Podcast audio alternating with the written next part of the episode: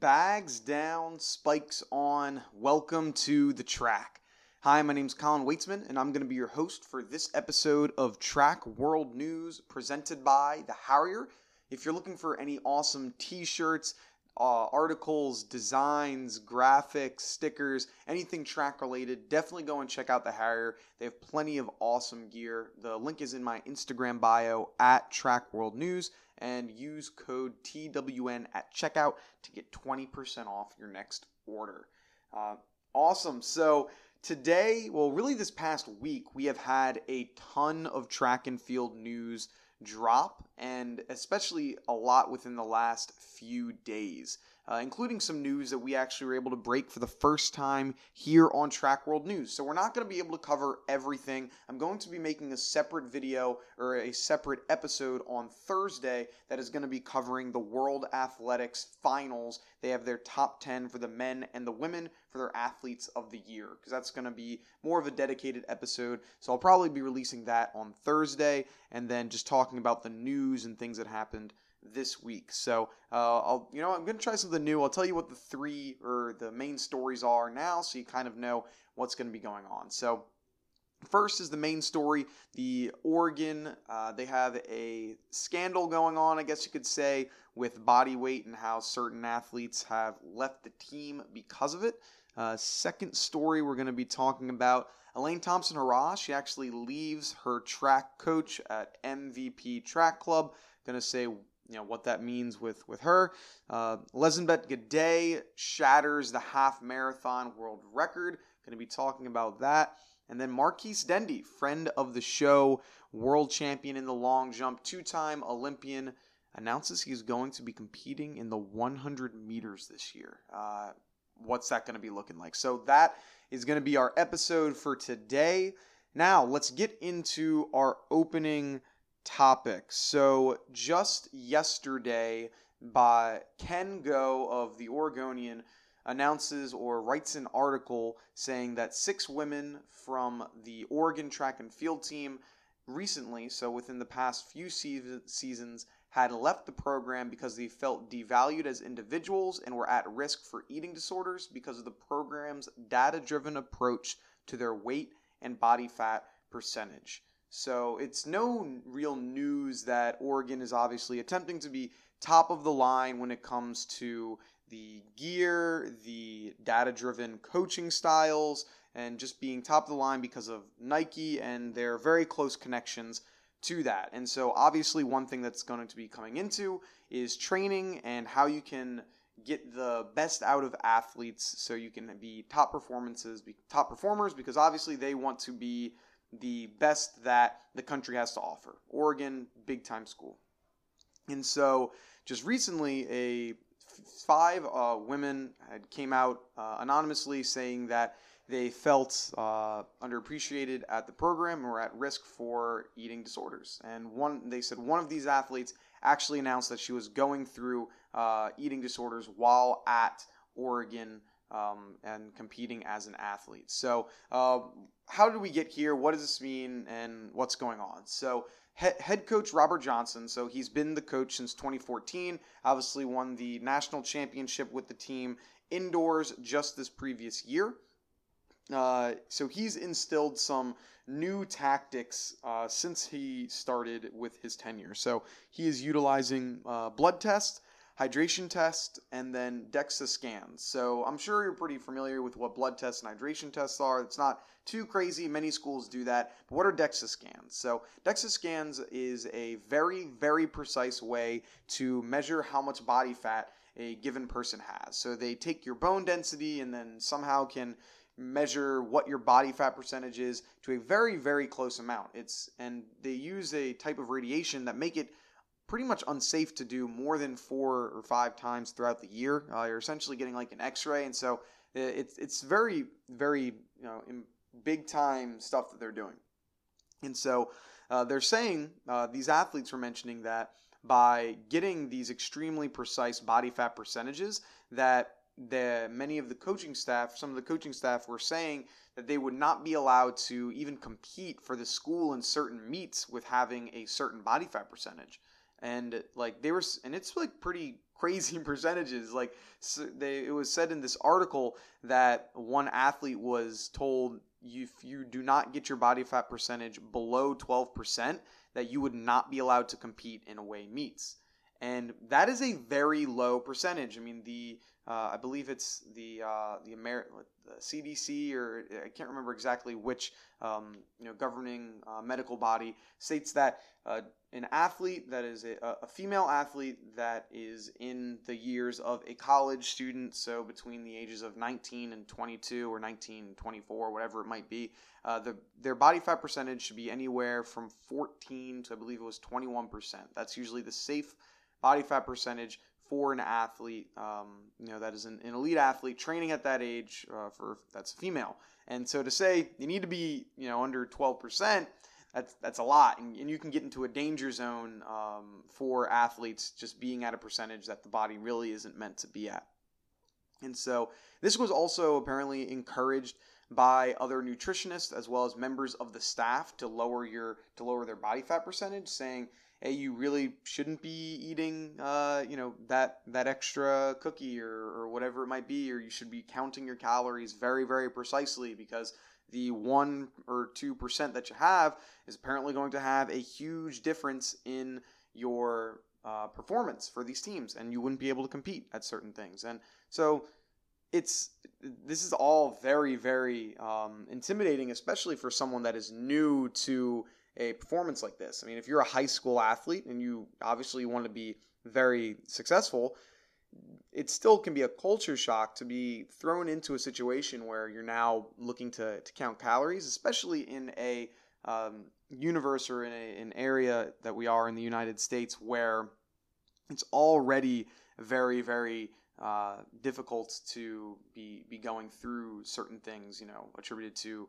uh, body dysmorphia or eating disorders. It's something that uh, men- the mental health community is, uh, or people involved within mental health, have really been uh, talking a lot about, and how these are things that we don't really want to see in our sport. I mean, it's been bl- it's been blowing up recently with people coming out with their own mental health journeys, and, and this is a part of it. I mean, there you know mental health, and this is also having eating disorders uh, can be tied.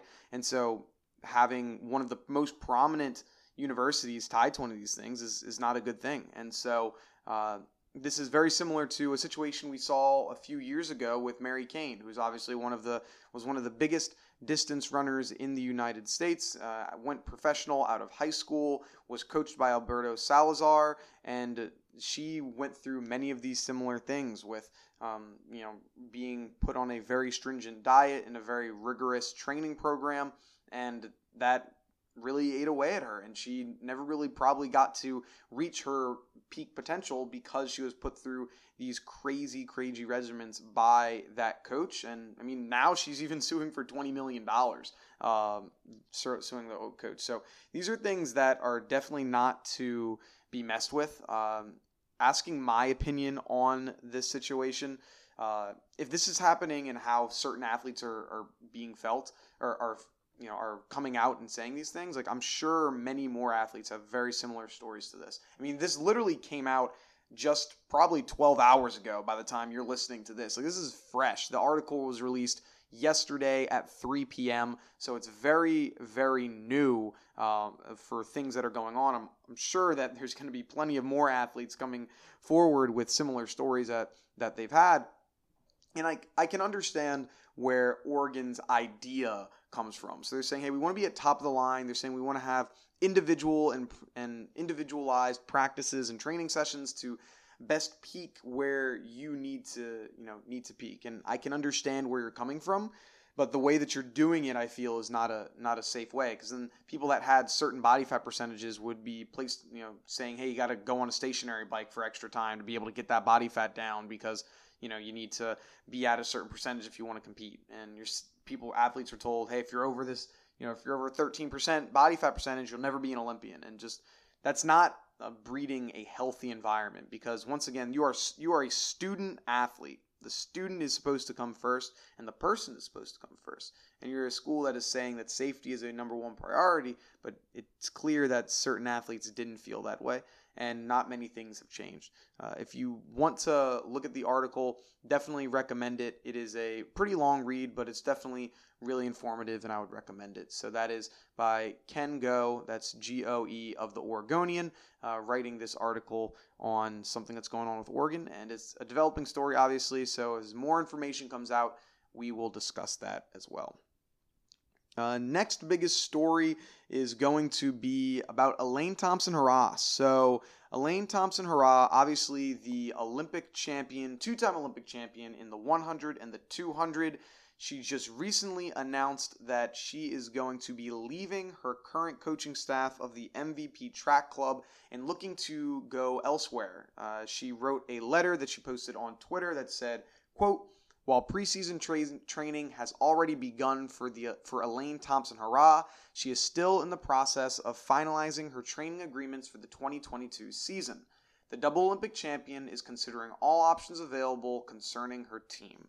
End quote. And there was a few other paragraphs in the letter, but that was the the main part of it. And so to see the second fastest woman ever and the current fastest woman alive announcing they're changing their coach is crazy. Uh, this is something that you do not see very often. And the timing of it is even more interesting because it's not like she's the, the second fastest woman ever and the fastest woman alive, and she had a down year this previous season and was like, things aren't clicking, we need to figure it out, let's change it up.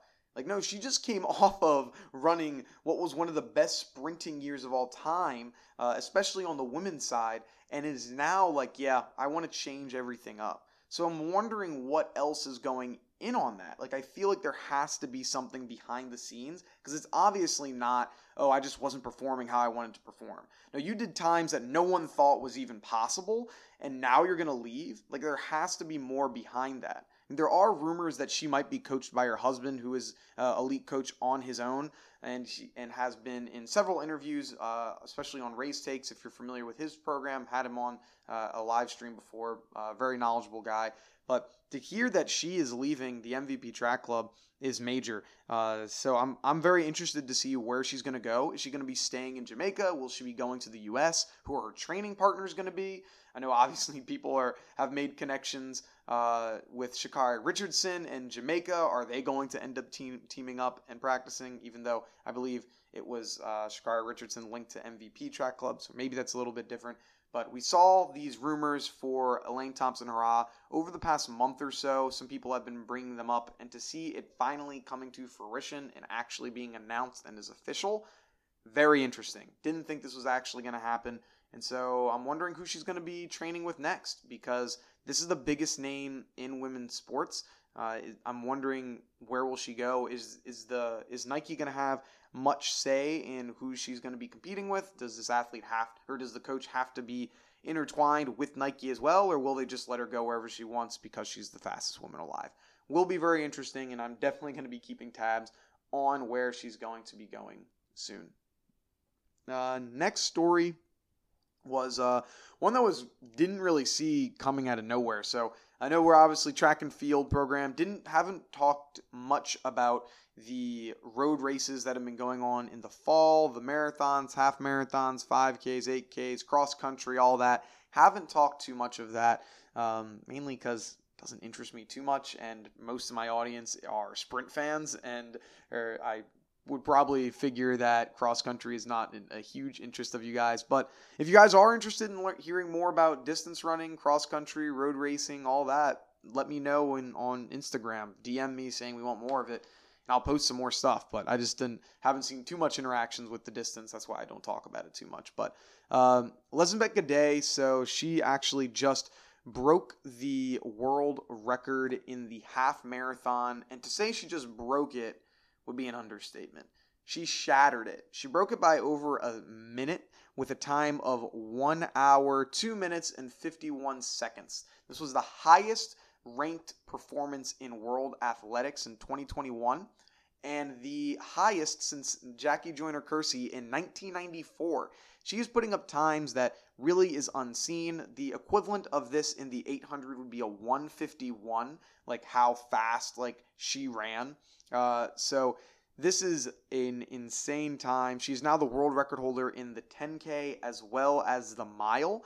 And so she's having an excellent year, especially on like the second half of the season. And it stinks that it's so late because she's not a finalist for the female athlete of the year because so many of her performances were later on and uh, there's so many other great distance runners that were in her kind of power rank power range with Sifan Hassan, and so it made it very difficult, I guess, for her to get on that women's finalist for athlete of the year. But seeing her do this world record in the half marathon shows uh, maybe they got it wrong. Maybe maybe she should have at least been a finalist. Uh, but she didn't even make the finals for Women's Athlete of the Year. Uh, I mean, I had her ranked pretty low for my year rankings, but that was obviously a few months ago, before, or a few weeks ago before she ran this time. If I was to update it now, might uh, might do a little changing. But uh, excellent, excellent race from Gidey. It's something that is we don't see very often. It was easily the best record, and it stinks that it's uh, on the you know that happening here at the fall because not many people are paying, not as many people are paying attention to it uh, as probably should be. And uh, our final story. So this is one that I'm very excited about because it's my first story that I actually got to to break. Uh, so something that I wasn't reading in the news or on Twitter or on Instagram. The first story that Track World News was officially able to break is Marquis Dendy. So he is a two-time Olympian, world champion in the long jump, he was actually just announced, or we officially also announced that he is doing the 100 meters for this upcoming season. Obviously, he's a friend of the show. He has been on an episode of Track World News a few months ago, so definitely go back and listen to his episode. We have a lot of he has a lot of great things to say. It was one of my favorite interviews that we've done. But he announces that he is going to be doing the 100 this year. And after recording this episode, we were actually able to catch up with him where he offered uh, some insight on why he decided to do this, and he shares it right here. Yeah, so uh, my decision really just came from, you know, t- stepping back into that mentality and that atmosphere of how I was in my 2015 year, my last year in college. Uh, we was doing a lot of one, 100 long jump combos to kind of help my speed work on and off the track and just kind of help my pacing out a little bit, kept me in shape. So, you know, that, that's just kind of one of my main reasons to kind of get back into it, you know, start running the 100. And uh, also in the very, you know, hopefully near foreseeable future, definitely stepping back in that triple jump as well. So, you know, we'll see, you know, time will tell. Uh, but, you know, I'm definitely excited for this upcoming season. And this comes out shortly uh, because yesterday, Tajay Gayle of Jamaica, he also announced that he is going to be doing the 100, who is the world champion in 2019 in the long jump as well. So we had the indoor world champion from, I believe it was 2016, and now the outdoor world champion from 2019 that are going to be competing in the 100. And so this is just showing more and more athletes are testing themselves in this 100 meter distance. Like this 100 is going to be so difficult to predict because we're having more and more athletes that are attempting to do it. And so, you know, we have Marquis Dendy, we have uh, you have Fred Kerley. We have Michael Norman, who's probably going to be throwing his hat in the ringer. I mean, heck, Rai Benjamin might be throwing his hat in the ringer. I'm sure there's going to be a couple college kids that are running really fast that don't normally run the 100. There's probably going to be a few more long jumpers. I mean, I feel this is just the first few dominoes that are falling, and we're going to just continue to see a trend of more and more athletes wanting to throw their names in this 100. I feel especially in the United States because the World Championship is in the United States, it's going to be in Oregon. I feel a lot of athletes from the US that might not have wanted to test the waters in the 100 if this was being held in another country are now going to do so because it's going to be local and it's not going to be as much training. You can just stay in the US the entire year, not have to go anywhere else, and be able to compete at a world championship. And so I wouldn't be surprised if there's going to be some people that we wouldn't normally see giving this thing a whirl because it's going to be a local championship and is pretty close and will be able to be done a little bit easier than if you had to be doing an international tour. So I hope that this is going to be the first of many dominoes. I mean, shoot, I want to see uh, Tyreek Hill do it. Why not? Let's uh, football season ends. Let's see Tyreek Hill do a couple outdoor meets and try to make a world championship team. I, I wouldn't be too surprised. I mean, shoot, I'm sure I'm going to have bold bold predictions soon. That that might be one that Tyreek Hill is going to attempt to do the World Championships this upcoming season. That's going to be one of my bold predictions. You heard it here first. But um, yeah, very exciting. Uh, and so now I'm sure a lot of you are wondering, well, what are his PRs? What did he run? How's this going to go? What are my thoughts on it? And so the last time that he ran a 100, or at least his, his personal best from what I saw, was a 1031 back in 2015. And so uh, he was running into a headwind. I believe it was a 1.1, excuse me, oh, it was a 1.1 meter. I believe it was meter because it was on World Athletics, 1.1 meter headwind. So pretty, pretty good headwind going on there. And so that was uh, six years ago, back when he was 22. He's now 28. And so now I'm wondering how is that speed going to develop this this time around? So uh, it's it's interesting because he's on probably just the exact opposite sides of where your traditional prime would be as an athlete, like or as a sprinter. Like many sprint, like so for a long jump, it's a little more extended. You you see with Christian Taylor, Will Clay, older guys, um, not old, but you know what I mean. They're they're older around that 28 and 30 mark still putting up giant numbers and you see a lot of sprinters usually are hitting their their sprint peak around that 25 year mark. And so he's right on like 22 he wasn't nearly at his prime and then you know 28 he he's probably a little bit far, just equally distant away from his prime.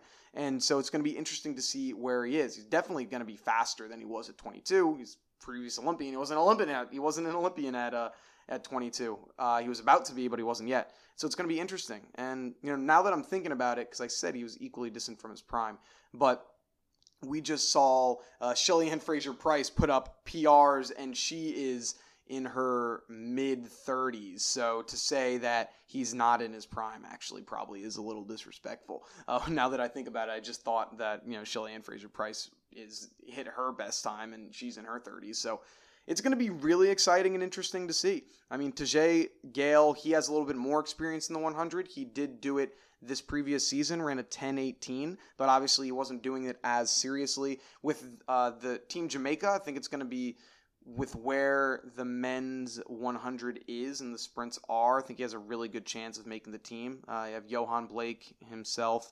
Uh, not sure exactly what Asafa Powell is going to be doing, but it really seems like it's going to be a good good run for the taking for the 100 for the team for Team USA, that's going to be tough, man. Like it's hard to make Team USA. If you make Team USA in the 100, you've essentially made a podium spot this year because it is so talented and so deep. If you want a chance of making a team in the one open 100, you're going to have to be running a 10 8 probably. Like you're going to have to be running somewhere like low 10 9 or a 10 8. You're probably not even going to make the final if you don't run a 10 1. Uh, but if you want to be able to be on that relay pool, which you know Marquis Dendy definitely can do, if because if you're running, uh, you just got to get into the final. You get to the final, you get on a relay pool because you got to be in that that top. I think it's they do the top eight. If not that, it's then it's the top six. Like if you want to get you get to the final, you get on that relay pool, and so I think like that can definitely be a great ass you know starting benchmark for him. That would be my expectations. Like, yo, let's get to the final uh, for the world championship. Like, and really, then anything can happen. So this the first race is going to be huge for him because he doesn't he hadn't focused on the 100 for uh, many years, and so to be able to come in and do it is going to be major. Uh, obviously, you're doing long jumps, so you have a lot of speed because you have to be if you're going to be an Olympian and you're going to be a world champion. So it's going to be interested to see how that speed on the runway translates to a 100 meter race.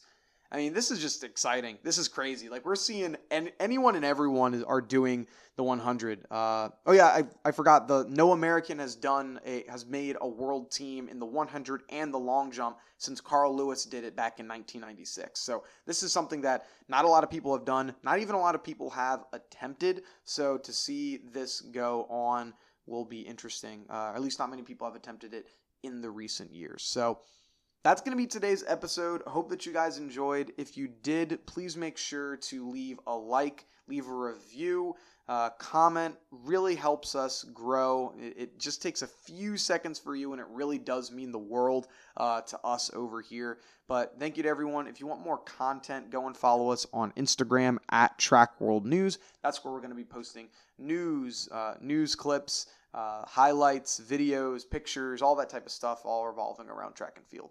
Uh, so have a good one. I'll talk to you soon. Peace.